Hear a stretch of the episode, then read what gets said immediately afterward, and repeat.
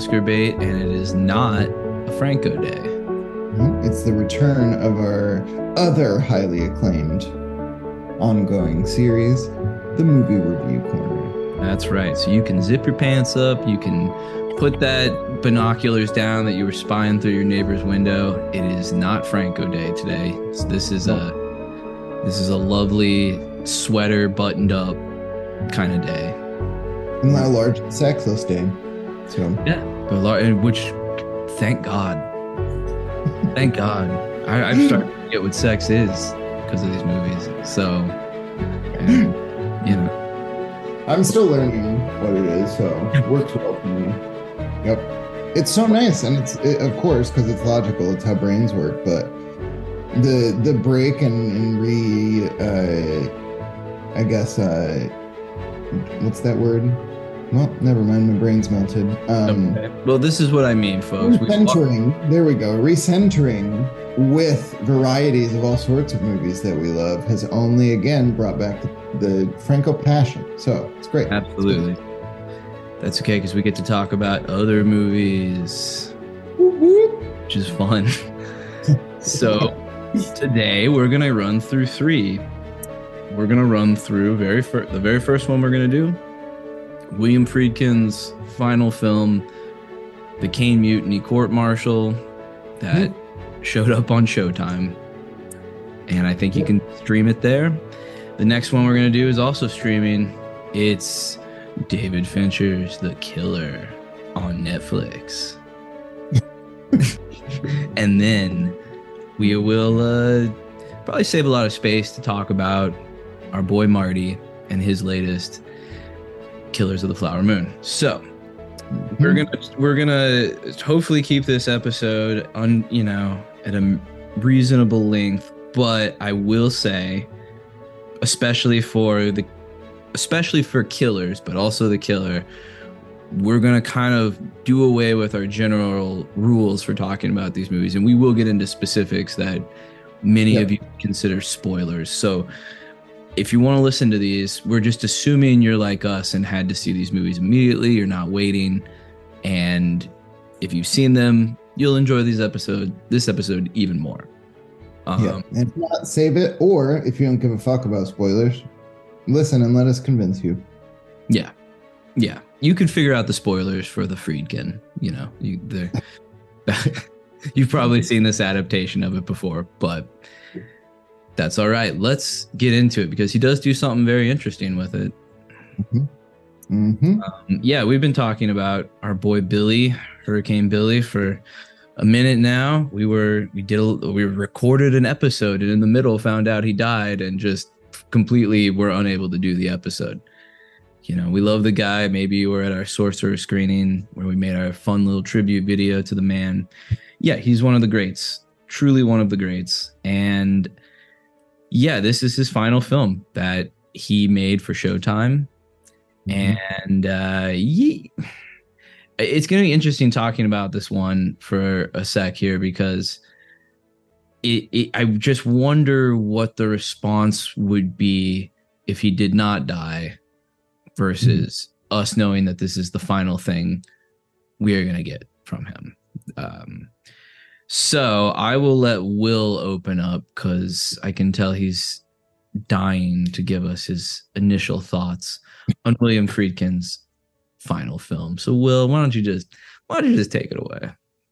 I think the easiest way to get into this movie personally is if you have never seen Friedkin's television adaptation of 12 Angry Men, um, I would pop that on, get yourself in that headspace, and then pop this on. This is very much a TV movie.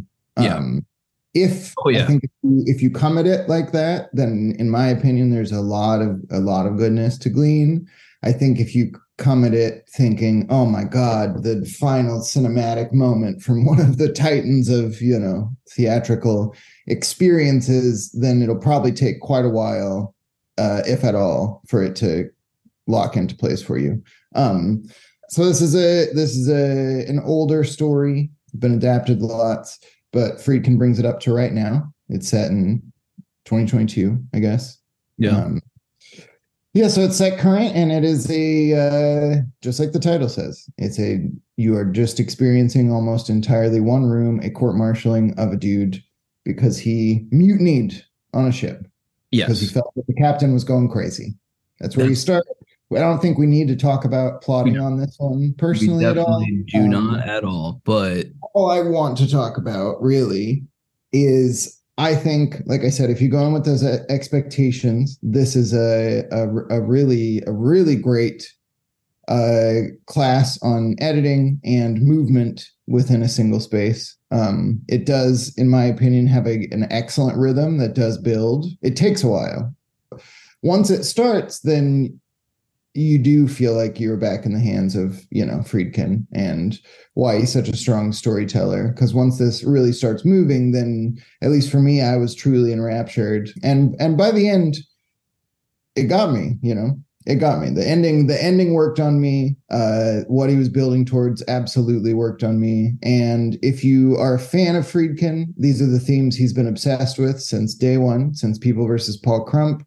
Uh, he loves to interrogate and uh, ridicule institutions while also, uh, depending upon how you feel, praising the folks who have been running them for a long time.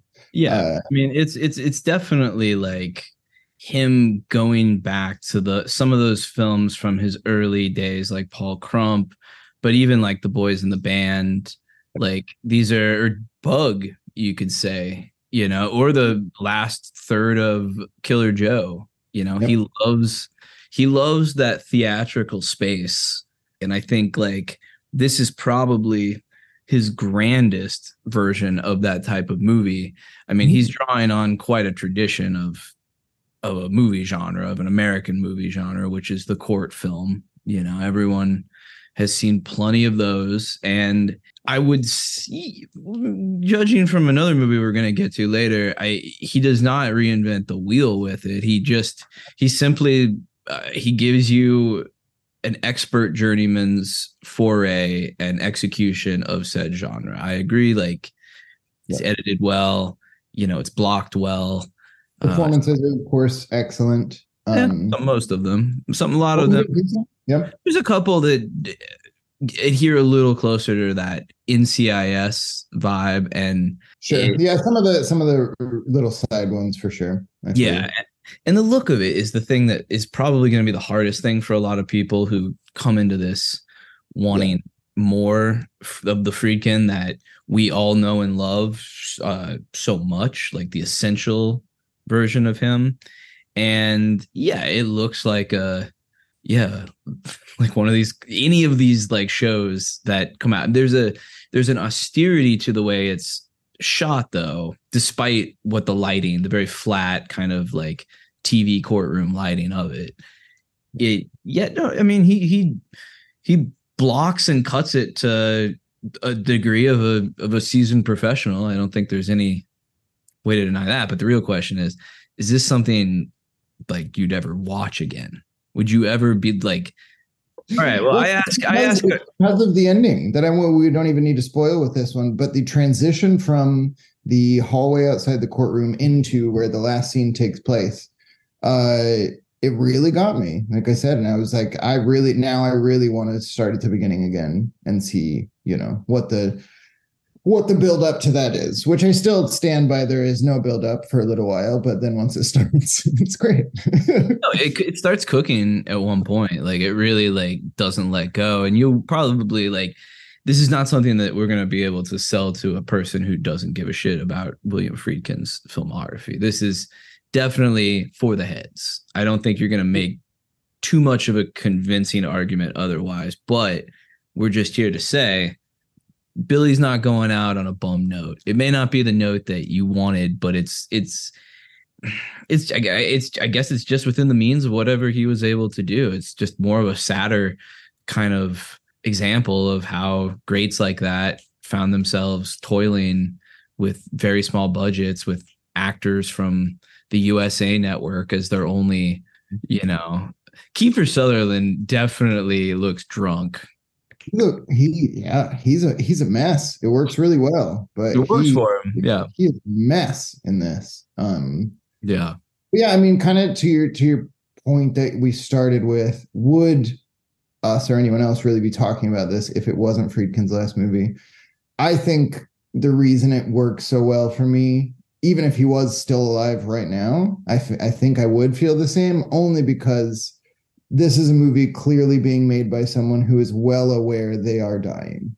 You know what I mean? It's not like a it's not like they made it and then whoop surprise they died. Like this it feels like someone who is like I'm not sure if I'll be back on set tomorrow. Um, you know. Uh and so I think because of outside of the the TV look and all that stuff, because of the thematic stuff he's always been so obsessed with, it was just really nice to watch him return to it. But like you said, I would definitely say for the heads only, but for the heads, I'd give it a thumbs up. And I think it uh I think it ties in uh beautifully to where we're gonna be living for this whole episode. Um one of many questions, but I think the one Friedkin loves the most that he gets back into with this movie is how do we feel about people who are doing their jobs? You know, and you have that that question of is there a, is is there any um you know, do you give people leeway for whatever position they ended up in and the job that they're doing and the world they grew up in? It's a good, I think it's a good place to start for the day. I think it's a great place to start. So let's go into our next film and a certain profession that we should apply that thinking to. Yep. We are going to talk about now. This could be interesting because we have not shared opinions uh, how we feel about this movie to one another. So this could be the controversial heart of this episode, but it's David Fincher's The Killer. Now, little context with Will and I, if you've listened to some older episodes, we tend to disagree on some of the later films by Mr. David Fincher. I simply you can boil it down to I really like The Girl with the Dragon Tattoo. I think it's quite good. Will hates it. Yeah. That's the biggest one because otherwise it's not that it's not that uh you know extreme or whatever. You definitely like them more than I do currently. Some of the others, Gone Girl and such. Um, but I don't hate them. The only the only one I truly hate, because and again we're ignoring man because we've said many times that's not it's out of the it's out of the oeuvre. But uh yeah, fucking hate Girl to Dragon Tattoo. But I still have not done my rewatch. I didn't have time before The Killer, which I had hoped to, but I will soon, and I'll report back. But yeah, anyway yeah, I'm very curious. I the more I've watched that one, I've I've liked it more. So I'm curious if you'll feel the same because it's like it just feels like Fincher doing working with like studio material. You know what I mean? Like, well, it's, it's, it's hard for me because I think the material is terrible. Also, I hate that book. I fucking hate that author. I hate the story. like, so it's, yeah. it's it's hard because it's not the case. You know me. I don't I don't feel precious about adaptations. I don't give a shit. Uh, in fact, I was excited when he was announced because I was like, cool, maybe he'll fix this shitty book. and he did. So perfect. But the one misstep we will agree on is got to be Mank. I mean, Mank's not. Let's just not ever talk about it anymore again. It's so bad, and we've we've also gone into it a lot. We have.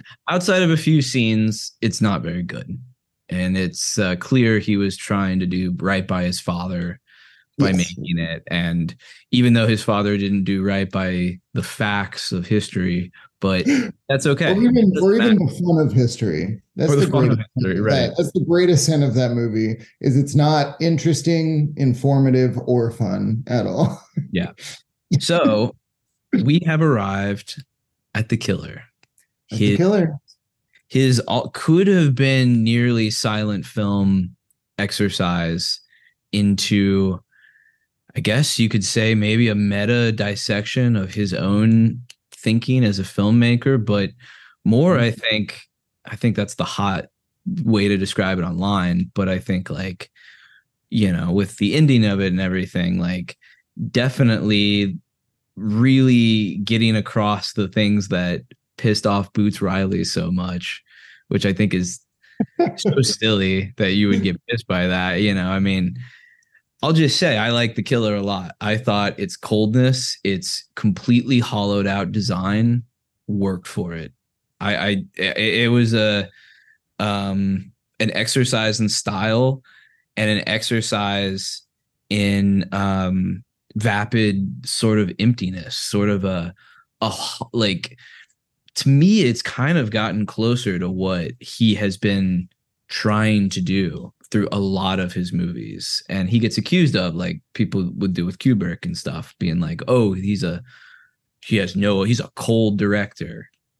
Which is funny because it's like I can't think of a colder director than Dario Argento, but you never hear that applied to him. Nope. But people confuse different styles with temperatures very often, I think. they do. yeah. do.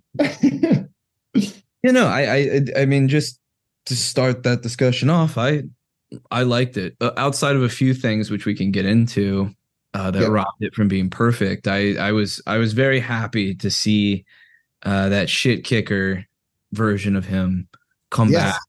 Yes, agreed. And, and deliver one of his most thrilling. I mean, I, I I found the whole thing completely thrilling. But let's hear what you think before I get into maybe some not gripes, but just like things that kept me from completely being like, wow, this is one of the greatest films of the year. Yeah. I think what our things will probably be the same. I think I just probably reacted to them a little more strong than you did. But overall, I really liked it. I thought it was very good um, and very interesting. And like you said, I loved, I loved, I love seeing him in shit kicker mode, where he's clearly like, you know what, I'm gonna see what happens if I just dive headlong or headfirst into what everyone says I am. Let's do it. Let's see what happens. Um, the thing that's hard for me is this movie reminded me why I love him so much when I do love him, and then the gripes reminded me why he annoys me so much and gets in his own way. Uh, but overall, I still I still very much liked it. I think I would love to see. Can I imagine there were a lot of different versions of this? Because the and this is rare for me. I don't read fucking comics. I've read this comic. Um, and the comic is very different in a great way. Like I said, I like when Fincher a- adapts things because he doesn't feel beholden to them at all. He doesn't care. Um, and sometimes he fixes them like Fight Club. But the style of the comics really, really different, and Fincher uh, definitely latches onto some parts of it. Some he doesn't. I would love to see the cut, like you kind of said at the beginning, what the almost silent version would look like. Because I think what Fincher is not great at is comedy, and the comedy in this, not entirely. There's some stuff that worked great for me. I, I truly laughed while I was on the edge of my seat, which is there amazing. were some moments, yeah, yeah. Some of it truly works but the stuff that doesn't work was like thud level for me. And it bummed me out because I'm like, I'm watching you just cook at what you're amazing at. And I get it. Because again, I think he wanted to fuck with himself and see what would happen. And my theory would be that he maybe, may I'm giving too much credit, but maybe he even put some of those dud jokes in there on purpose to see if he could recover from them and keep the movie going which he does if that was the case um, but yeah the the the sense of humor was the hardest hardest for me in a lot of ways but overall i really liked it and it was fun to be excited about a fincher movie again yeah i i so uh, speaking of the humor i i really really enjoyed almost shooting the shooting the the workers coming through at the WeWork the abandoned WeWork. Oh, hilarious! That's a great joke. Yeah, I mean it's uh I, I, do it's so funny how we we we choose to use morals to describe how movies should work. I mean it's a very newfound thing and we're going to see a lot of it with our next movie. Um but like it's it's to see people kind of attacking this movie online. I I, I saw more hate about it before really? it came out. Yeah, I mean at least most of what I saw was like it's a vapid like i mean literally the things that i think work about it were descriptors of it being bad that it was hollow and it's like yeah by design he's getting you in the mind of a man who just murders people for yes. reasons that he doesn't even know he doesn't, he doesn't care. care. and that's awesome that's an interesting character and as we've yeah. bitched about before the idea that serial killers have to follow a moral fucking code is such a level of cognitive dissonance that I can't even begin to unpack it. And he baits you with it. wrong with you? he baits you with it the whole time. There's so many oh, moments oh, like, oh, yes. he's about to let this one go. And then he doesn't. And I, I I was so happy, especially because of well, all right. Yeah, we gotta just get into some scenes. one of my one of my gripes is I just I was talking about this with some of my buddies a couple days ago. I just think we're using Tilda a little too much. Oh, it was bad. It was a huge waste of Tilda, also, which is what weird. I mean. It's just yeah. putting Tilda in there for the sake of it being Tilda, and it was like she wasn't. Because also, just like let Tilda cook. Because yeah. if Fincher just would have said, "Here is your character, go away for a month," like here's the mindset. You come back and you do whatever the fuck you want. But instead, it's like, oh, he's a he's a very proper British woman who also kills people. Cool. Yeah, I, I was expecting weird. It's really I was, odd. I really was when that scene came up. I I rolled my eyes because I was like, "Hey, guess, guess who it is? it's Tilda again." But that's a funny joke. That one landed for me when he says, "Oh, he said she looked like a tooth or like a Q-tip." You know, there were things that made me think that it would go deeper with this with that character, and it, yeah, I, I, it just felt like it hovered above the surface and not in a way that was intended. I think like by virtue of it being Tilda, we were expected for our brief time knowing them, we're supposed to like get enough from them. And we know Tilda can act oh, quite yeah. well. And yeah. so I was just expecting something that was not in the dialogue, which also makes me think like one of the bigger problems I had with the movie was kind of the the dialogue and the voiceover. I I, I it didn't ruin the experience for me, but I just kept wondering, like, what would this have been without that? Because what we're learning uh, could have been said a couple of times in like a repetitive way. I was kind of hoping like it would just be repetitive lines of dialogue. Yes, because that shit, like, well, even with the voiceover, the only time I did like the voiceover is when he does the thing that people got so mad at Marty for doing in The Departed, where the action in the movie itself is allowed to cut off and interrupt the voiceover or the music playing. And when that happens with his voiceover, I think it's very effective and it's great because when he's repeating his mantra, you know, like the, you know, no empathy, yada, yada, all this stuff, and it gets interrupted literally by an action that we're seeing, that's cool. And I think that adds something to it. But when he's just telling us about, you know, grams of protein and stuff, yeah, the opening it was the opening dialogue that was like I felt we could have I understand they were trying to get us in the mindset, but God, I just kind of wanted to sit with the silence of him like calibrating the sniper. Oh, can you imagine? Yeah, I I just felt like that was closer to what I expected of this movie, and I, obviously it's a fool's errand to go into a movie expecting what you want out of it. That's the dumbest thing, and that's why we have Letterboxd. But like what we'll talk about a lot with our last movie. yeah, yes, we will. Um, but you know, it kind of dovetailed with like too much dialogue with Tilda and not enough of that dialogue did anything that amounted to more than what it was. And it just felt like yeah. if that was the if, in my mind, Fincher's looking at this is this is the heart of the movie here when he comes into contact yeah. with Tilda. Um, you know, one of those great like times when someone just shows up, like uh, a history of violence with mm-hmm. uh, William Hurt and things like that. I guess that's where my head was at, but it doesn't really go to that. The funniest thing that we get is her ordering a whiskey flight. I thought that was pretty funny and just like downs yeah. it. But somehow it's the least interesting interaction. Like the the woman at the office of the guy who employs him, like that, that's fucking fire that scene is incredible. The whole scene, like in the office, and then when they go to her house, and the way that she dies, uh, that's fucking amazing. And that to me is that could be at the end instead of Tilda. Because there's no, and it's why, like, even though I don't think there's any world where I would like the actual last moments, uh, I don't think they would have like pissed me off the way they did if we hadn't just come from Tilda leading into that. So let's talk about the last moments moments because when they happened, I was kind of like, because the movie moves at its own pace, and then by the time it gets there, you're just kind of like, it's a little whiplashy. But I think the more I've thought about it, I, have I've quite liked it what he's getting at. I think it's a very true yes. to. I mean, yeah, it's simply yeah, you can get away with shit if you do it right. If you truly, yeah. if you truly if you suppress, without suppress. art and human yep. feeling, you can get away with almost anything. And I'm sorry that scares Mr. Boots Riley, but like that's Okay. for all of us. It's I mean, it's just a Yeah.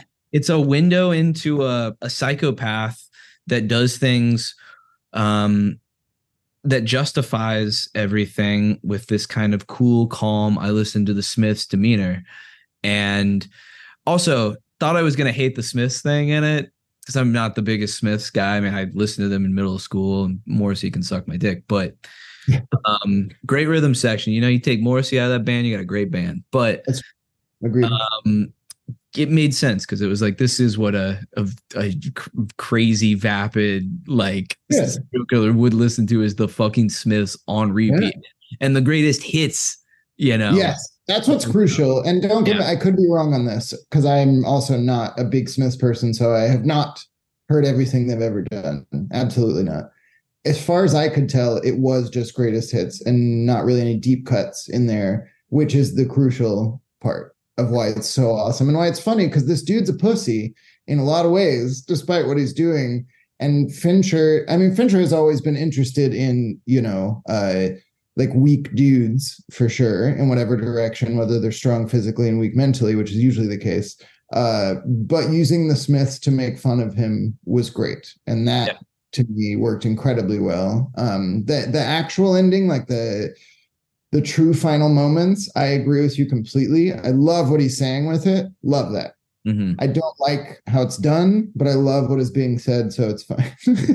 yeah, Like I, it's, just- it's the classic thing. And I don't agree with people who say that Fincher hates women or has no interest in women. I don't, I think that is silly. But I do think in this case, it was very silly that that uh woman who he's supposedly in love with is like the the linchpin of this stuff um because she you know doesn't get anything to do feel nothing for her uh i don't think that worked but again But i'm not saying it's because fincher hates women because it's not but again, this character probably do- doesn't really understand what real love is. I mean, if you can Yes, deal yes. with that kind of impunity, like you're not going to really understand love. You're going to understand the surface of like, I've got this hot girl on a tanning next to me, and that's Yep. love. That's my version of I've made it. And I, I, I, it, it, it, you know, it looks like a fucking like a sandals ad at the end, and I kind of like that. I, I liked i liked the movie i really did All right, well, that's uh, you're, oh wait wait, i just have to know do you like the fight scene people are bitching about because of the lighting yeah, I think it's good. Wait, what, what are people bitching about? Oh my god, there, I've seen so many, and it's only from uh It was a people- great fight scene, honestly. It was very Oh, oh, I'm it's fucking awesome. Yeah. And I also think it's smart and interesting. It's the thing that's killing me. This is all only film school people, by the way, who I've seen say this. Like people I know went to film school. Uh we got to a lot. abolish film schools. I've, I'm determined we need to abolish film schools. oh yeah, agreed. I think the they've damage is done done, but we can stop it from getting worse if Yeah, we they're just creating school now. creating people with horrible fucking opinions. it's because goddamn it again the whole goal of this is to put us into this world and have us reckon with how we feel about it and how we feel about loving serial killers and all this stuff and guess what that room looked like to the two men who were fighting? Exactly like we saw it because you can't see shit because that's what happens when you fight someone in a dark house it's really hard to do lighting like that where and again they're wrong where you can actually see the action but also it forces you to again reckon with why you're why you so badly wish you could see the blood more. Why you so badly are like wait did he get stabbed in the dick? Like i can't quite tell. I know it's dripping from there but i really want to see Let's move on because we got another filmmaker who is going to take you and rub your nose in it. So, like you could have just figured out, we're spoiling What? things about these movies. So, yeah, we're going to spoil the fuck out of this next one. oh we have to because there's and there's no we could god damn we're going to be talking Alright. to each other about this for our whole lives Probably. So turn it off now and go listen to the the Spooky Kids podcast, and they'll run through all the Chucky spinoffs or whatever.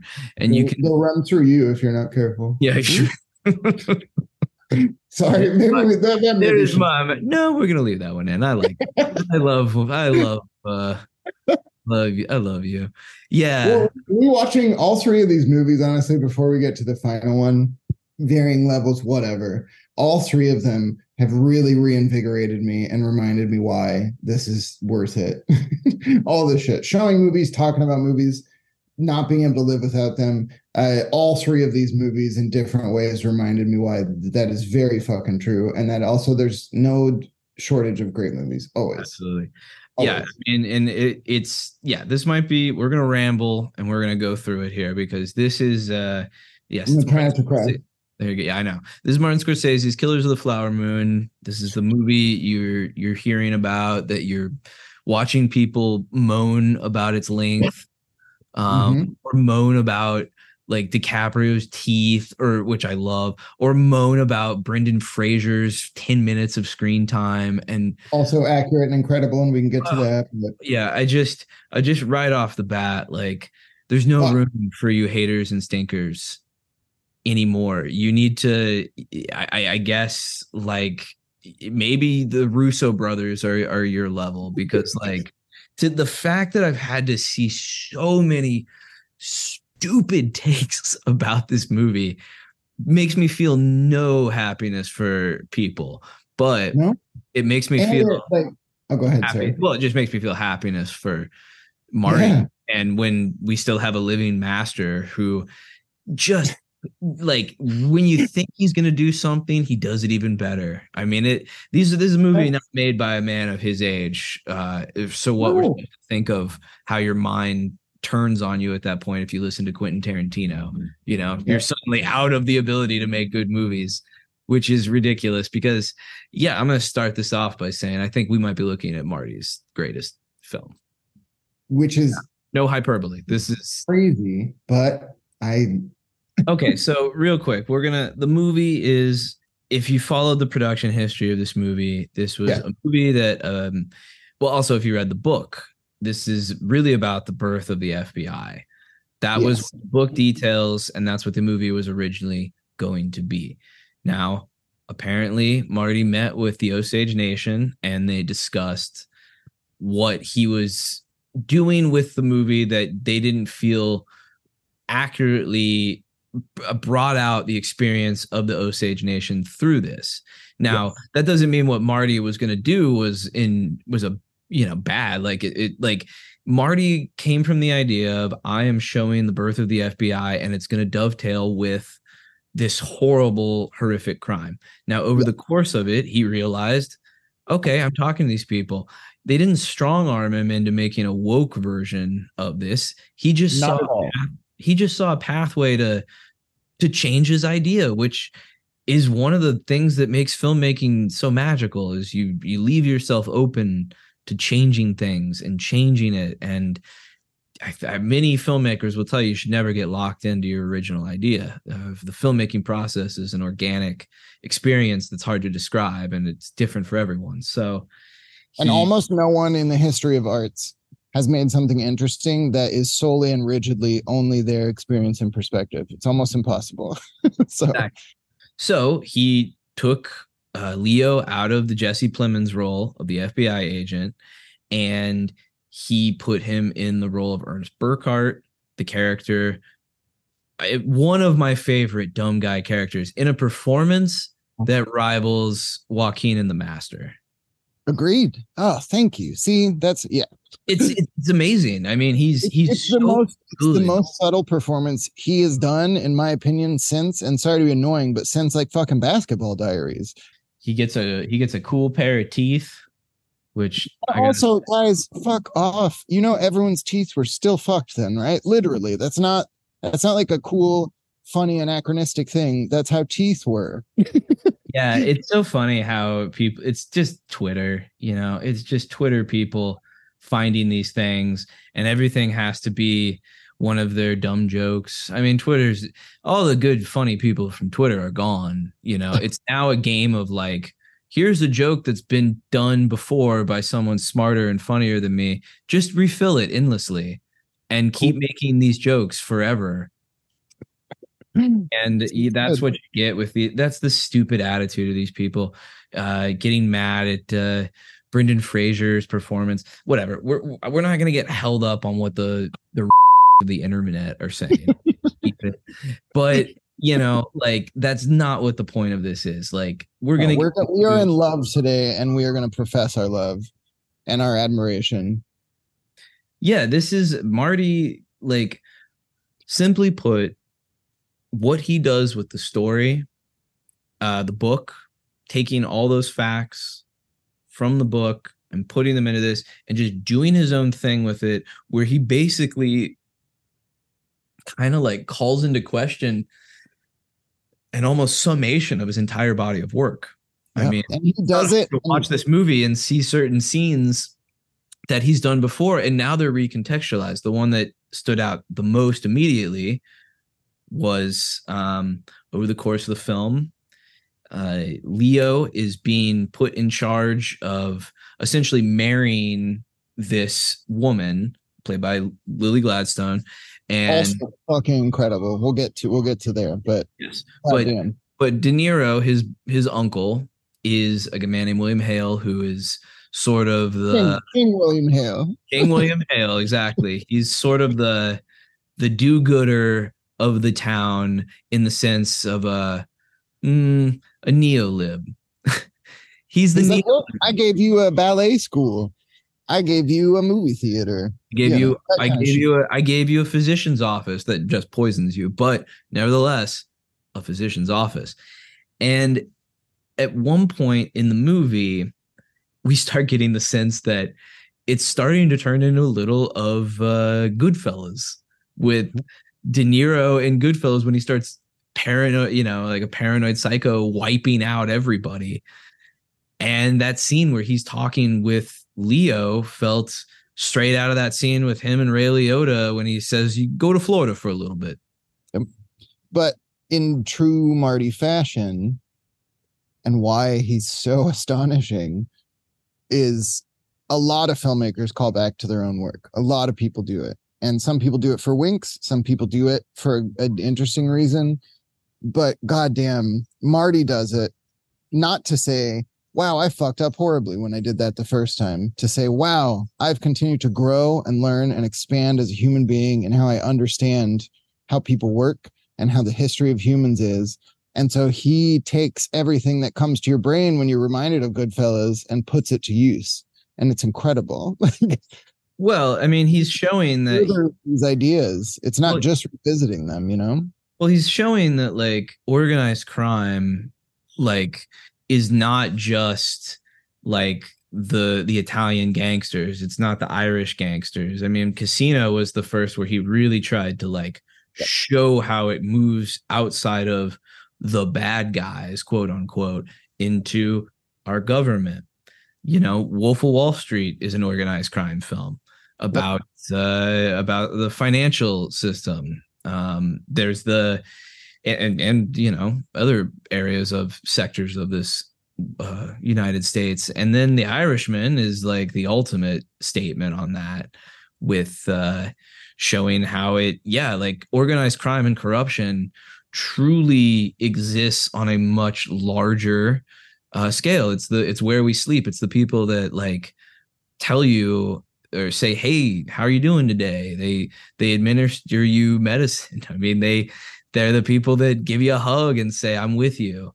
And I don't mean like everybody, but what he's saying with the William Hale character is that that character is America. That character is an embodiment of the worst corroded, um, lecherous, venomous parts of this country. And he embodies that. Like the movie, his performance just feels so heavy because he's pulling in every politician, every rich asshole who's ever you know stained uh stained the world with their bullshit and it's that that's where the the the real horror of this movie comes is that you realize like what De Niro was able to do has extended to the entire town. Like yes, and it's that reminder also, and why it's so nice when we're in the hands of someone like Marty for a, a historical, like a historically based movie, is he reminds you that the moment society started to become what we are now familiar with, right? Like the everything we every part of our everyday lives, the way that started was again with this organized crime stuff and with these dudes, like the the systems that we take part in every single day. This is where that shit started. And it was built off the backs of, you know, like destroying these people. But it's just uh I don't know. It was truly horrifying. Like this has maybe the scariest stuff Marty's ever done for my money. And yes. it's the character. Yeah, there's a there's that um he has taken certain ideas and expectations of a Hollywood film and he has really kind of wrung them out and replaced them with less reliable conclusions or turns or there's no twists. Like that you know who these killers are when it starts. That's kind of the funny point of the movie is this is not a mystery. And i've heard people say that there was no thrills to it. There was no suspense which is like i don't want to just bitch about what other people have said today but it's like that's absolutely stupid like the movie is beyond thrilling. It just doesn't move with this like idea of like who's it gonna be? Oh i hope i get to solve the get to find all the killers you know, well, no, if you want to like compare it to someone that people do worship, and accurately, of course, but it's one of Marty's favorite things that he did take from the school of Hitchcock, which is tell him first and see if we can see what we can do if the audience knows already before the characters do. Yeah. And this is one yeah. of the, this is one of the most brilliant executions of that that I've seen because we have so much even if you've never if you've never read the book, you don't know who the Osage are, you don't know anything about this story.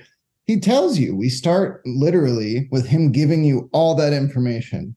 And oh, I love the opening. I love, oh. love the opening because ah. everything that happens after that is the calm down hangover.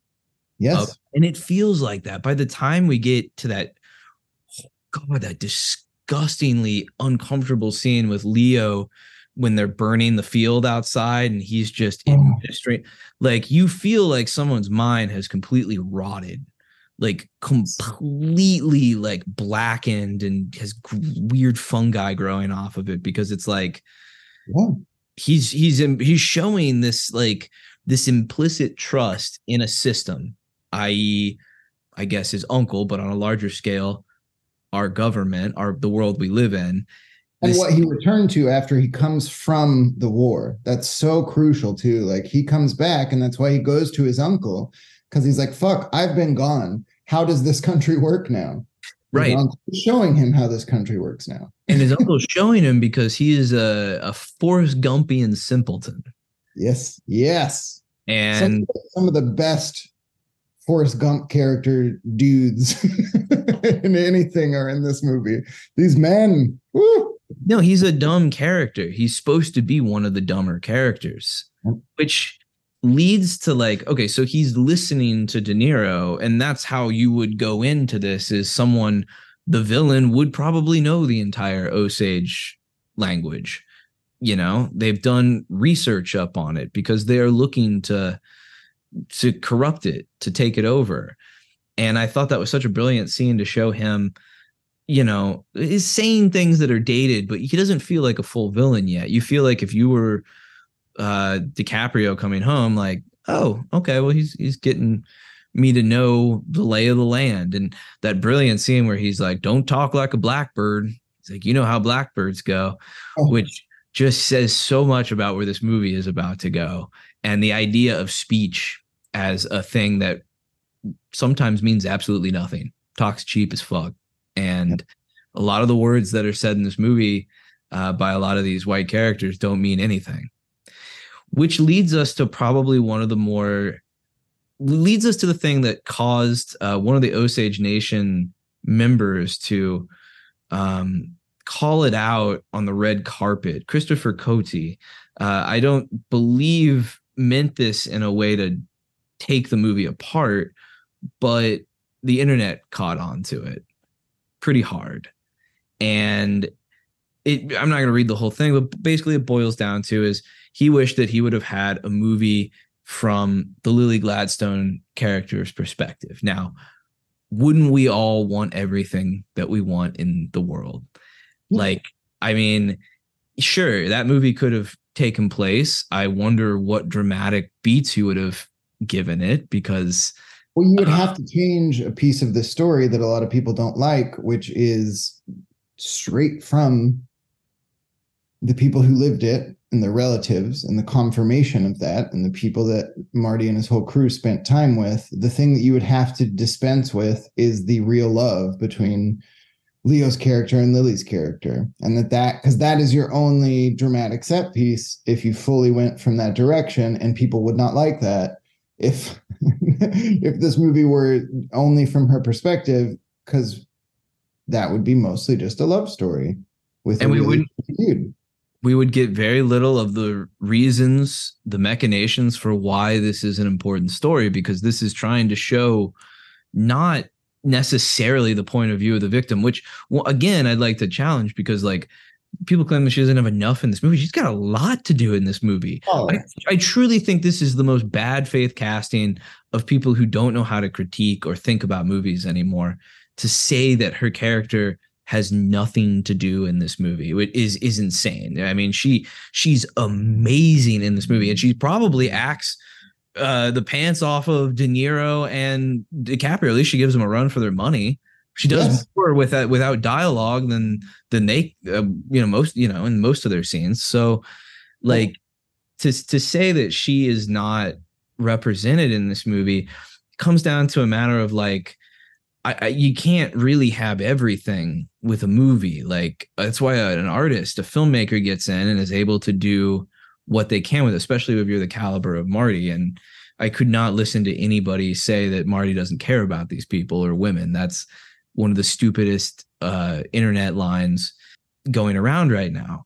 But it's sad that this guy's what he said got taken out of context because I think what he's saying is not a damnation of the movie, but just like a sad realization like, well, we don't have a lot of people of the Osage Nation who are directing. And, you know, he says we probably need it to come from someone's perspective, uh, an actual Osage. So, you know, that's not Marty. So, you know, I guess the tragedy is like we don't, not enough people uh, get chances to to make movies. That's why there's such an influx of great white male artists because they get the most shot. Most filmmakers suck. Most of them are terrible. Yeah. So the ones that are good have been wrung out of this big pile. And yeah, like I, I don't think that taking what he was saying was necessary um, by a lot of people online because well, I think people were just excited for an excuse. I think they were waiting for it with bated breath to get an excuse to say that, you know? Well, I mean, because it like with with all the reporting that went on while they were in preparation for years working on this movie, and Marty meeting with and becoming very close with um, many of the Osage folks that are around still, um, people were still, I think, already excited to be like, oh, I can't wait to see him fuck this up, even with their help. you know what I mean?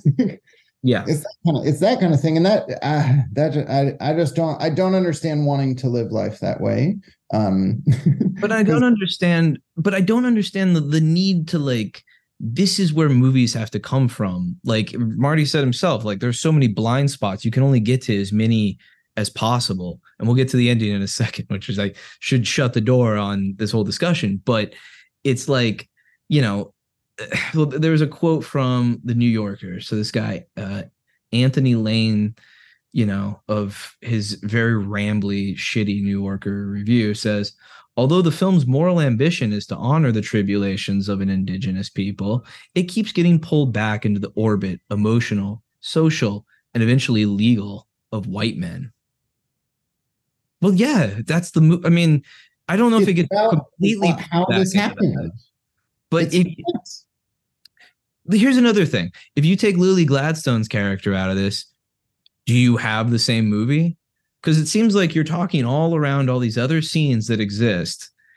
But if you take Lily out, the whole thing falls apart. No one has the gall to, or the intelligence to probably just say, like, that's the counter argument to that. the movie puts a drum incredibly dramatic weight on that. What it is concerned with is concerned with talking to probably most of the people that are going to go see this movie. The the white people that go see it. Like they're shocker to a lot of you. There are a lot more white people around today than the Osage Nation. Mm-hmm. And that's a very unfortunate fact. Uh, it's disturbing. This movie should only make you crawl in your skin thinking about that. But like, these are the people that are going to see this movie. These are the people in power. If Marty, who obviously can't probably speak on the ills of the world right now, seems to be making pretty clear his feelings about the modern world mm-hmm. and who we put our faith in blindly, implicitly, and who we should learn to not trust, which is generally just people in power. Uh, nine out of 10 times, they're going to fuck you over. Yep. Yeah. If someone, if there's a fucking white knight situation, whether literally one or that represents an entire group of people who just show up, it's usually for a reason, you know? Uh-huh. And I think too, like, like you said, Lily to me is the ballast of this movie, truly. Like that is, like you said, it all falls apart instantly without it. She is the guiding force of this entire film. And again, if you finish the movie and don't feel that way, I I'm very curious to hear how you can not see it that way. Uh, if you walked out, maybe if you walked out before uh, I don't know, let's say the trial finishes, I guess you could maybe feel that way. But this movie, the way it starts and finishes, makes it crystal clear that that's what's happening here. So listen to this. Here's Richard Lawson at Vanity Fair. Here's what he says. For all the episodic ramble of Killers of the Flower Moon, not enough space is provided to restoring palpable personhood to people so relentlessly robbed of it. Wow. See, and again, okay, look, real quick. Kevin Maher at the Times, New York Times, says is a mate the her character of Molly is a major disappointment. Championed in pre-release hype as Scorsese's conscientious pivot away from his usual white male anti-heroes to a non-white female heroine she is a worryingly slight creation who spends most of the film in a horizontal stupor. Well she's poisoned you dumb motherfucker. She yeah. faints she groans. Jesus christ. She's grief-stricken she wails. She's sedated she's incapacitated she's poisoned. Well he tried. Wow. How do I? I genuinely I Kevin Martin social media. I am confounded that you can watch this film and get that from it. I think that is such a reach, like a really, a really, really, really big reach. Because I also I think what the movie does highlight incredibly well, and you touched on it earlier, is language and the importance of language. And also, it's not without purpose that early on in the movie, like you said, the Blackbird thing, but also he highlights the fact that when he, he, coaches him and tell him when he's with Osage people, it's better to keep your mouth shut, right? Yeah. Says it's better to be quiet. They're quiet people. They're contemplative people. Thank and in film, pointing that out, Christ. Yes, and in this film, and why Lily's so amazing and everyone is because they get across these characters without words. And that's the fucking point because the white dudes are talking all the time and not saying anything except when they're telling someone to kill somebody. And it like the the the incredible scene where uh the uh what is it, the 25 families uh, heads rather from the Osage Nation are meeting to figure out what the fuck to do about these murders. This is after one of Lily's sisters gets murdered, uh, and the the tiny moments we get with the different people in those scenes are fully formed characters. And it's again because the film successfully highlights a different kind of society where people are people without having to fucking spell everything out and say everything. That's You're almost curious. Like this feels more offensive than what he's actually charging the movie with. It's like, yes. were you looking for this like stoically stereotypical like Indian? Is that what you were after? Was that what you'd feel more comfortable with in this movie? Because that's not the performance she gives.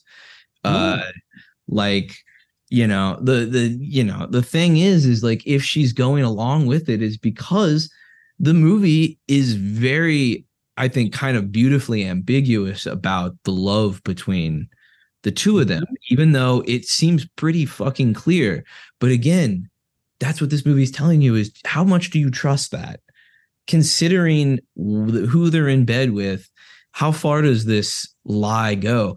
And the thing that's brilliant about the DiCaprio character in her is I don't think he, I think along with us, he's working it out the entire movie. Yes. make him a good character. He's a yeah. shitty person, but he is a like he's a Forrest Gump simpleton. He is a lot like the character in The Master. He is just led around like a dog. But mm-hmm. like a dog with a very low IQ, they can learn certain things. He learns their language to the best of his ability.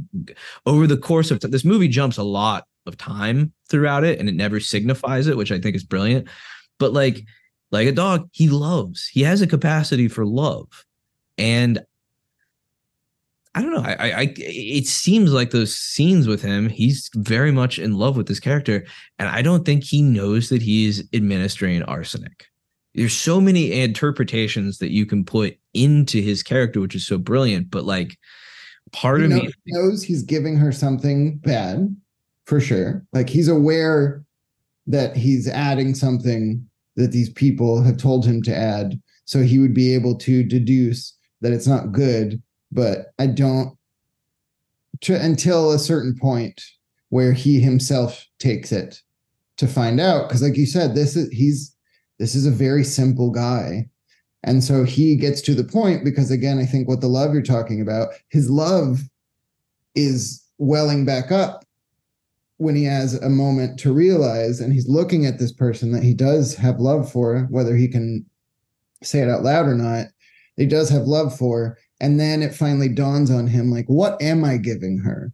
What am I doing to her? And so he tries it himself. Because again, like you said, like a dog, he has to learn through actual experience, not through words. Yes, and if he does think that he knows he's giving her, I don't think he knows it's like arsenic. I think he thinks it's like they say it's something to slow her down. Yeah. You know, I do think that oh, like laudanum or something at that point. Yeah, he thinks he's doing something, even though he knows he may not be giving the insulin. He might think that he's doing something to help her in his own twisted way because, like, that is where he comes from, and he's mm-hmm. having a very difficult time pulling himself away from the idea of an of an America that would, you know, we wouldn't do this to someone. It's it's impossible for him to imagine that this would happen this way Yep. Like it just, you know, he has to go through this incredibly long, torturous um uh, thing. And, you know, he's he's only poisoning himself mentally every time he administers this poison to his wife. And over the course of it, he just seems he becomes more deranged, more diseased feeling. I mean, just a man who is intuitive enough to know that something's wrong, but not smart enough to know where the problem is. Yep. And I can't think of a better, I can't think of a better way to describe a lot of people in this country. So I'm sorry if it makes you uncomfortable. yep. hate that it, hate that he uh hate that Marty did the trick from Wolf of Wall Street to you again, where at the end of the movie he flips the camera to a reflection of the audience in the theater and asks them to sell the pen. You know, yep. it's that's that's that's what he does. We'll get to the ending in a second. I feel like we still have a lot we could talk about. Oh, for sure. I just want to to I guess put a bow on this section and also further refute what uh, I didn't realize how many people are saying in reviews like that. Um, again, if you don't finish the movie, sure, but one of the the most powerful moments, and the film agrees the way it's presented, is when we finally get the confrontation between Lily and Leo. And she directly says to him, What what were you giving me? What was in it? And again, the brilliance of this movie is it's really hard to tell if Leo knows for sure or just knows something was wrong from the one person he trusted that he had in the world after he got back from war with his, his which is his uncle. So he says what his uncle told him, which is that he's giving her insulin. And that is finally the moment because Lily, just like Leo, is also trying to figure this fucking shit out because the one man who seemingly helped a lot of them, the one white man was his uncle, was De Niro's character. And she grew up with him. She grew up around this man being a good force in her life. And so that's the moment she's also reckoning with all of that. And the one piece she needs is to find out if Leo knew about it as well. And that's when she's done. That's finally the moment that she just gets up and walks out on him. Yeah, I mean, whether he did knew or not, like obviously It doesn't she, matter because this movie's she needed to go. It's probably time to go. You know, Yes. it's, it's gonna be Well, hard yeah. to make that relationship. yeah. But yeah, I mean, it's it's probably that was one of the best parts of acting from both of them. Because you Oh. could see the you could see the vulnerability in Gladstone's eyes asking that question, and you could see the confusion in De Niro or DiCaprio's eyes as he's trying to answer it. Mhm. Like it, it, it, maybe he lied again because that was like too close. He didn't want to spoil the idea of their love again, like the killer. His idea of love might be very different than what love really is, and he, if he loved her, he believes he loved her to the best of his ability or as much as he could. Um, and I do certainly think the scenes we see of them have a tenderness to them that uh, makes it really hard to say that this movie, uh, you know, doesn't want to give any credence to like her or their relationship in a measured way because the movie feels pretty confusing as to where he yeah where he stood on that how much he actually knew and that's i think the great heart of the movie uh the, the ugly heart but it's the thing that beats this whole movie along is like how much do we take as people to believe that we're doing the morally right thing because i think you could extend that pretty clearly to the De Niro character, who I would say is about, I mean, he's smarter than DiCaprio, but that man does think he is doing the right thing. Yes, no, he's he's a, he's a full full delusional because he has convinced himself this is the right thing, and that also, and he says it a million times, it's the inevitable thing. It's the way it's gonna be. So let me do it because I will do it nicer and better than anyone else will. Yes, and his the the final lines we get from him in the jail cell um are the That only scene- times in the movie Holy where shit. is the only time in the movie where yeah he i mean he's the villain but there's some things he says that are kind of eerily right and that's that beautiful moral i don't know you know what is everything's very complicated like the world where he Well, says he's proven like right. He's proven right. yes well okay let's get we'll save that because we'll Okay. come to the ending Sorry. uh, what I will say though about DiCaprio is he is very much in line of with a a a, a lot of the Scorsese characters of the the dumb complicit guy. I mean, this is a perfect piece to sit right next to the Irishman about a man who didn't really know what he was doing when he was killing people throughout his entire career, and he's just left you know, in a fucking old ho- folks home, being like, "Do you remember J- Jimmy Hoffa?" No, okay. And he, the sadness of that, where he has gone his whole life unknowing what he took part in, if he had something to do with the JFK assassination, is uh, I think just a really nice companion piece to this movie. It goes along with Wolf of Wall Street. This goes along with The Departed, which people still don't read correctly. You know, the You could even do Age of Innocence. Like we could play this game with most of them, but even something like Age of Innocence, you could. which it seems, you know, people say is not a crime film. It is. Uh, Well, it's a organized group of people conspiring to ruin other people's happiness. yes, So that sounds like it's pretty it works, similar. It works as well, and I think I think I feel like, and I feel a little mean saying it. I guess actually, no, never mind. Uh, I'm tired of everyone.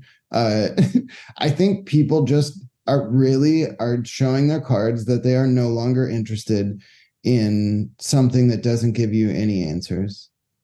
I think that's a big part of it. There was a really great, I'm trying to find it now. Um, her name was Soraya Roberts. Uh, she wrote for a website called The Defector that I've kind of heard of um, Okay. a little bit, but she had a really great article about this. called Killers of the Flower Moon Ask you to sit with its contradictions. Well, right there, you don't need to read that article. It's like Thank you. That's already better than all the fucking bullshit reviews we pulled things from. exactly. She says there seems to be a collective inability in our culture to sit in silence without saying something reflexively, particularly when that silence is pregnant with the kind of contradiction art is meant to produce. That's it. I Oh. mean, there's That's it. I mean, it's it's it's. I mean, it's Yes. speaking about people with Twitter accounts and Letterboxd. It's people cannot reflexively sit and think anymore. It's an immediate. How did that movie ma- immediately make me feel, and how can I go tell people that I accurately read it? I mean, that's why these stupid things that like for the L.A. Times, Justin Chang, you know, basically, I mean, his article is something like, "Killers of the Flower Moon is a powerful epic and a qualified triumph." Um, but then he says, eh, but there's a timid, there's it- it's timid.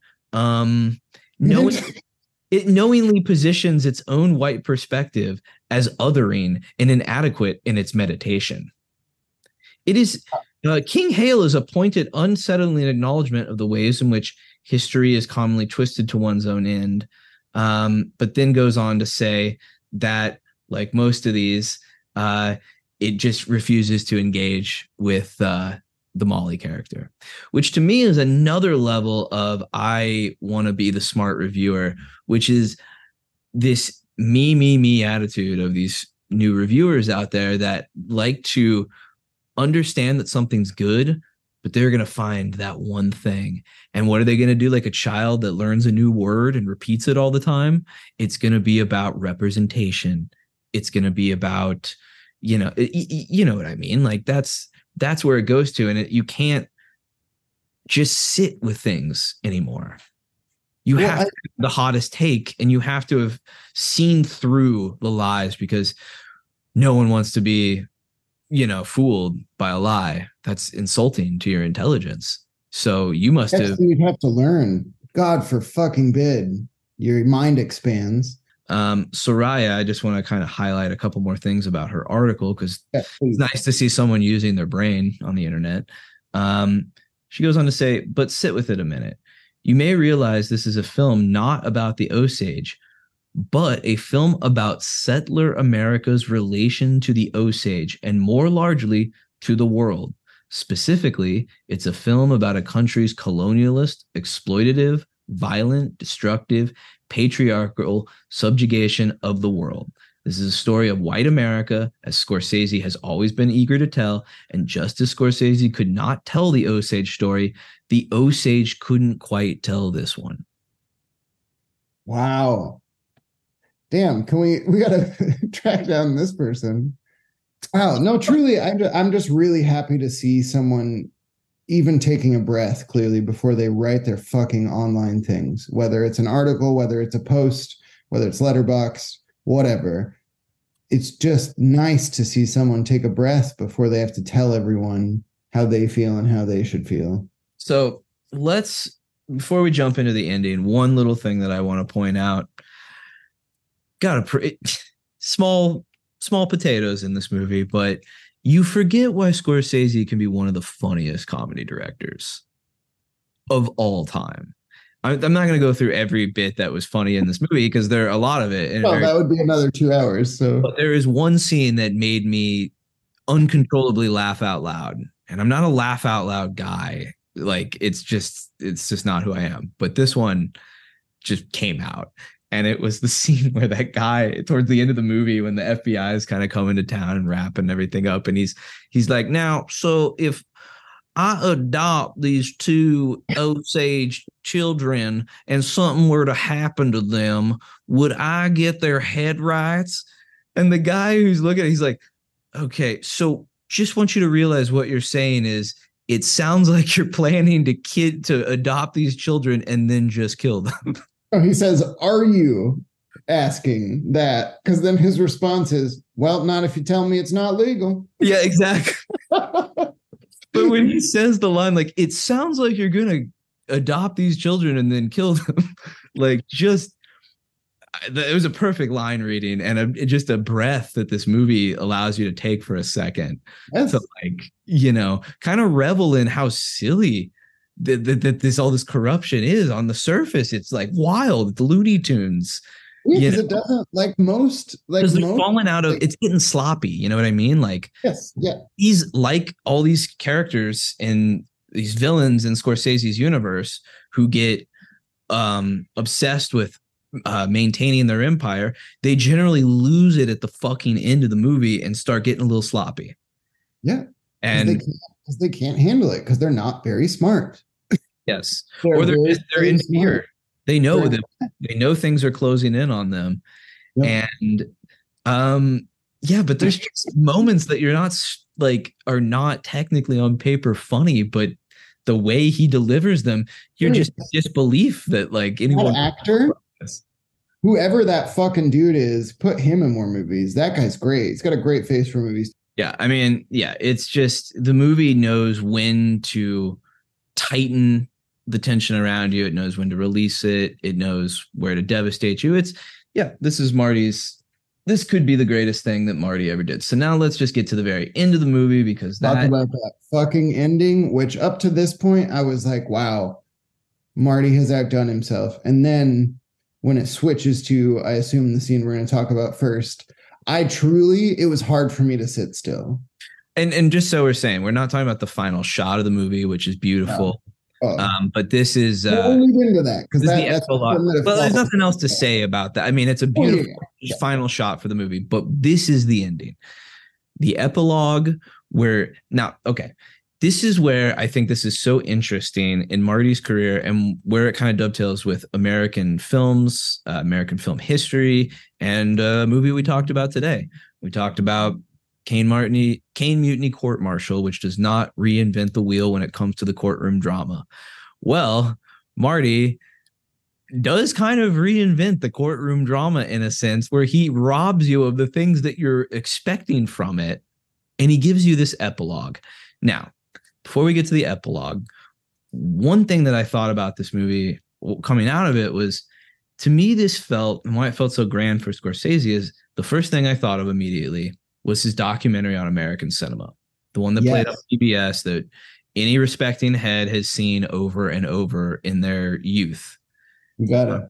Where I feel like I came out of that was when he's uh, investigating American cinema and the genres that are inherent to American cinema, the most inherent genres being the musical, the Western, and the gangster film. Now, we already know what he did with the musical once. He's not too excited, probably, to do that again.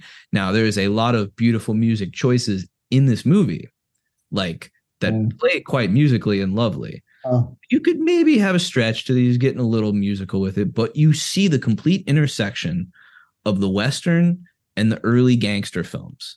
Because as the timeline closes in on itself, the West is dying and this new uh, racketeering is starting. We mentioned that the ellipses in time are not really signaled. And it's so brilliant how suddenly you see that house with nothing around it, and suddenly it's a neighborhood. Mhm.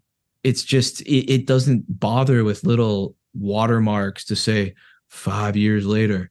Because the passage of time is meant to reflect that we have not passed too far in this world. We don't do things as explicitly as we did that, but you can see how those criminals are already thinking, well, maybe if we just were slower about this uh, wiping out of these people, what if we just got smarter about how we do it? We have not changed that much. So coming to that, just personally within his filmography, fe- felt very like the circle coming closed for Marty. So, which leads us into this epilogue. Can I, Wait. re- can I real quick, just one thing before you go? just want to highlight where, if you've never seen Scorsese's journey through American movies, the very ending of it is right before his first movie comes out. And he says in his voiceover that this is where he stops because he can no longer talk about the language of film and the history of film once he's involved. And Exactly. that's just important to, No, you're right. what, what he finally felt the confidence to do. here. Exactly. You're 100% correct about that. And I think that is him just saying, like, yeah, I'm just going to make it and we'll just go from there. So, what happens uh, with the theater uh, or the, uh, the, um, the, the courtroom drama that it's suddenly morphed into, we don't even get to hear the, the sentence. What happens is the trial is cut off right before the moment that every, it's the big money shot moment for any of those fucking movies it cuts it off right there. And a move that I certainly didn't see coming flips us into suddenly an epilogue made by the Lucky Strike Corporation on one of those uh, Colgate comedy hour, uh, true crime hours that were popular in the 30s and 40s. It's supposedly supposed to take place in 1936. So what happens is, uh, and if you're listening now, you've probably seen it you know, we are retold the FBI's fictionalized version of the events that we just saw. So if you thought this movie was maybe being a little nice on the FBI, wrong. Also, the FBI is hardly effective in this. They only come around oh, when you know they get too much. Like she has to go to Calvin Coolidge and say, "Please, someone." Yes. There's all these unsolved murders that haven't been investigated. no, these are truly like like. Oh, go ahead. Well, Jesse Plemons is so brilliant because there's almost a reluctance to get the job done. Like he's kind of like, well, I'll solve. Oh, oh, come back later. Okay, I'll be back Friday. Okay. Yeah, you know they do solve it, but it, you know, it's like. And they also highlight the fact that the, yeah, yeah, and they highlight the fact that they did the thing that all powers that be do, where you convince someone who can be on the inside to help you get that foot in. So when the FBI shows up, we have this character who's a Native American character uh, who is able to get in good with the Osage so that the FBI can start to get their footing. And that, and you know, the way the story is told and the way history is told, that's probably the one of the earliest times someone, you know, on a on an on an organized governmental level, like you know, thought to do that. yeah, absolutely. Let's go to the small town, and we need to bring someone with us that no one will suspect is part of our crew. Well, yeah, uh, J. Edgar Hoover, uh, a character who has a lot of problems. Uh, yeah, this is the start of the Federal Bureau of Investigations. So, like, you know, it's like a lot of what he didn't get to tell about the birth of the FBI from switching his script I think you didn't need to do because I think what the ending does is just truly brilliant because yeah, it's everything is retold through this like Lucky Strikes uh true crime hour. Jack White's there doing fucking like well and that you know just, just like brilliance i also argued with someone hard this morning because they they literally said which also sounds like some shit i would say it's so stupid. They said i was with it until jack white was there. Okay well that is stupid. So yeah i mean but the casting of him as someone who has made a career off of definitely a watered down version of absolutely black music is not to be missed for this final moment that's all that's all i'm saying you better believe it because his record label does like he and Scorsese are both putting themselves under the spotlight of scrutiny here because yes, Jack White, along with a lot of great labels, reissues a lot of 1920s, 30s blues music. Um, Scorsese shows up to deliver the facts because yeah, the the guy is uh, feels complicit in just telling the story for the the sheer entertainment value because now the story has been homogenized into this brief 30 minute uh, thing for people to listen to while they're I don't know, nursing the black eye that their husband gave them while they're cooking a mistake. Yeah. You know, like that's what this was for. And everything gets sanitized into a very neat, complete package that the FBI used a lot to sort of bolster their own image when they didn't have an image. Now, if you've seen Michael Mann's Public Enemies, you already know this but this is uh this is very much a part of what he's saying and tying back to what De Niro says in the uh in the jail cell where he says, you know, over time people will forget. And that's the most horribly sickening feeling of this movie is that if this was not a movie starring Leonardo DiCaprio and Robert De Niro, directed by Martin Scorsese, the book would still exist, but how many people were going to pick up the book? Well, even the fact that now people know about the first film adaptation of this is literally only because of what you just said. And that's yeah. what this movie is about. It's about the fact that now people care, whether they care for real or just care on social media. People care about this story because Leonardo DiCaprio and Robert De Niro are starring in a Martin Scorsese movie. Yeah, and it made me think of um, uh, Serge Daney and Jacques Rivette when they wrote all those articles about I forget the name of the movie. I think it was a Louis Malle film, but where they talk about sort of the aestheticizing of the concentration camps. Yeah, it's a Night and Fog. It's not Night and Fog. They liked Night and Fog. That's not. Oh, I'm sorry, not Jesus. That's not Louis Malle. I, I, I it, it, doesn't matter. It was just some root. Oh, Last Metro. Fucking Last Metro. Not the Last Metro either. Huh? It's I don't. It doesn't matter. Whatever. Sorry, some move on. Movie. It's that. some fucking movie no one rem- is remembers anymore but they're talking about a final shot of the movie with a character's hand gripping the barbed wire fence surrounding the concentration camps and the dramatic zoom in that it does. And what they reckon with is the aestheticization of violence and using it for entertainment purposes. And Scorsese has quite brilliantly addressed that at the end of his movie to say, Yeah, I told you this story that I really wanted to tell but I filled it with a lot of beautiful slow motion shots, tracking shots, things to give it suspense, things to lie to give you the sense of emotion. Mm-hmm. And I they I, I I don't know, I can't think of a a smarter way to do that uh instead of like a little like written epilogue cuz I'm going to be honest, this shows I should always trust Scorsese more, but I figured there was going to be just oh. the written epilogues at the end and I'd be left thinking like regardless of that, that was brilliant. Loved it. Amazing. Gonna go home and uh, definitely drink. So, but the, he he goes one step further and he does the great completion of his love of the westerns. He delivers the most Fordian ending he could have possibly done. I mean, John Ford would be pretty fucking happy, I would imagine with an ending like that. It reminds me of. He'd be mad he didn't do it exactly that way. yeah, yeah, he would. No, he would.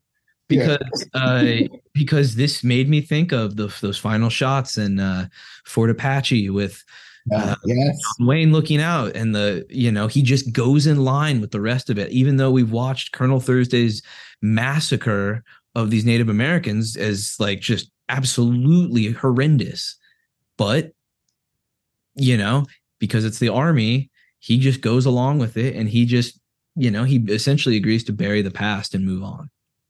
The Searchers, the end of that movie, does John Wayne live and come back to return Natalie Wood, or is he just fucking dead in that doorway?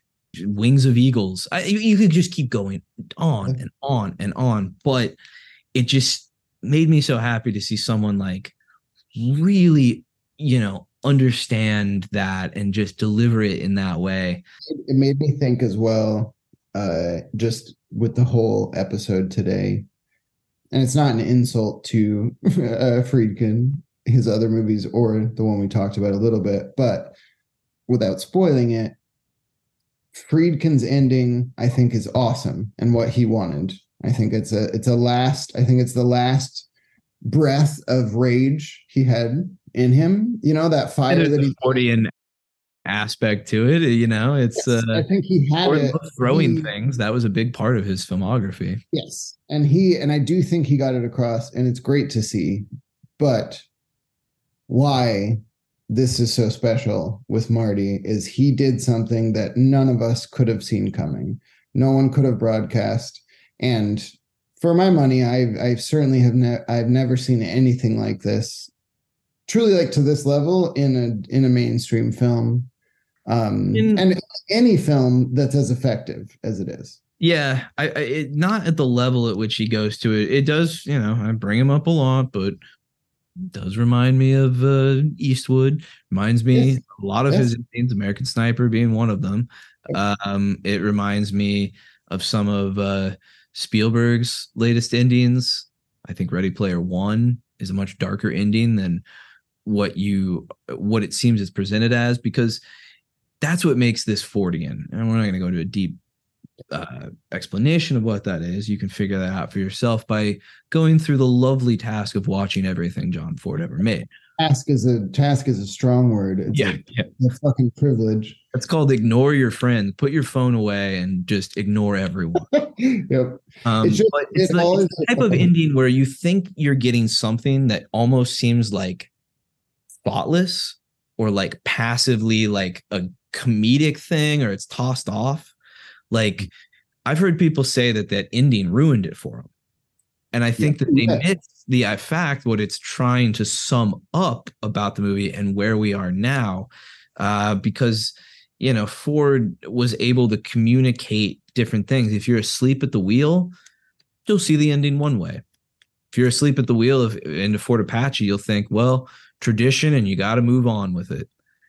But if you're paying attention and you're a person with blood coursing through your veins and your heart beats, you're you're gonna be left in what we were just talking about, a reflexive state to think about what you just saw and process it instead of coming to the conclusion that what it did was give you not what uh, your experience deserved. Yeah, because that's the that's the hard fucking truth. You know, if you felt marginalized by that ending, I don't know to finish that sentence. I think people, the folks who listen to us, I think they could probably fill that in. That's how we're going to end this episode. If you felt marginalized by that ending, fill in the blank. Yep. And with that, we had a very lovely time reviewing three all good movies that we enjoyed, but with three different uh, varying levels of why we enjoyed them. And one of them we're going to talk about probably till uh, the world spins off its axis. The other two, I don't know. But hey, that's the thing. Time will tell. But I think I have a pretty good idea that Killers of the Flower Moon will be uh be Oh, something. So let me should we, do you want to give people a little no, we probably shouldn't because it's not official yet. But let's just say we want to honor this screening. Um, we're we'll be back at the music box um without highs and lows next year. And we were, we're setting up some things around Oscar time, and one of them is a Marty movie that we are working very hard to get for you all. yes, and it's a it's a Marty movie in this realm. It's it's a it's a, a Marty film. We're excited to watch with all of you and see if folks are ready to uh you know be open to what it had to say when it came We'll see if studios are be open to let it out. out. yeah, yeah. um all right well that was fun we'll do more of these when uh we keep getting movies of quality that we want to talk about so um until then i guess Keeping it 100 here at Oscar Bait. keeping it one hundo over at oscar bait Bye.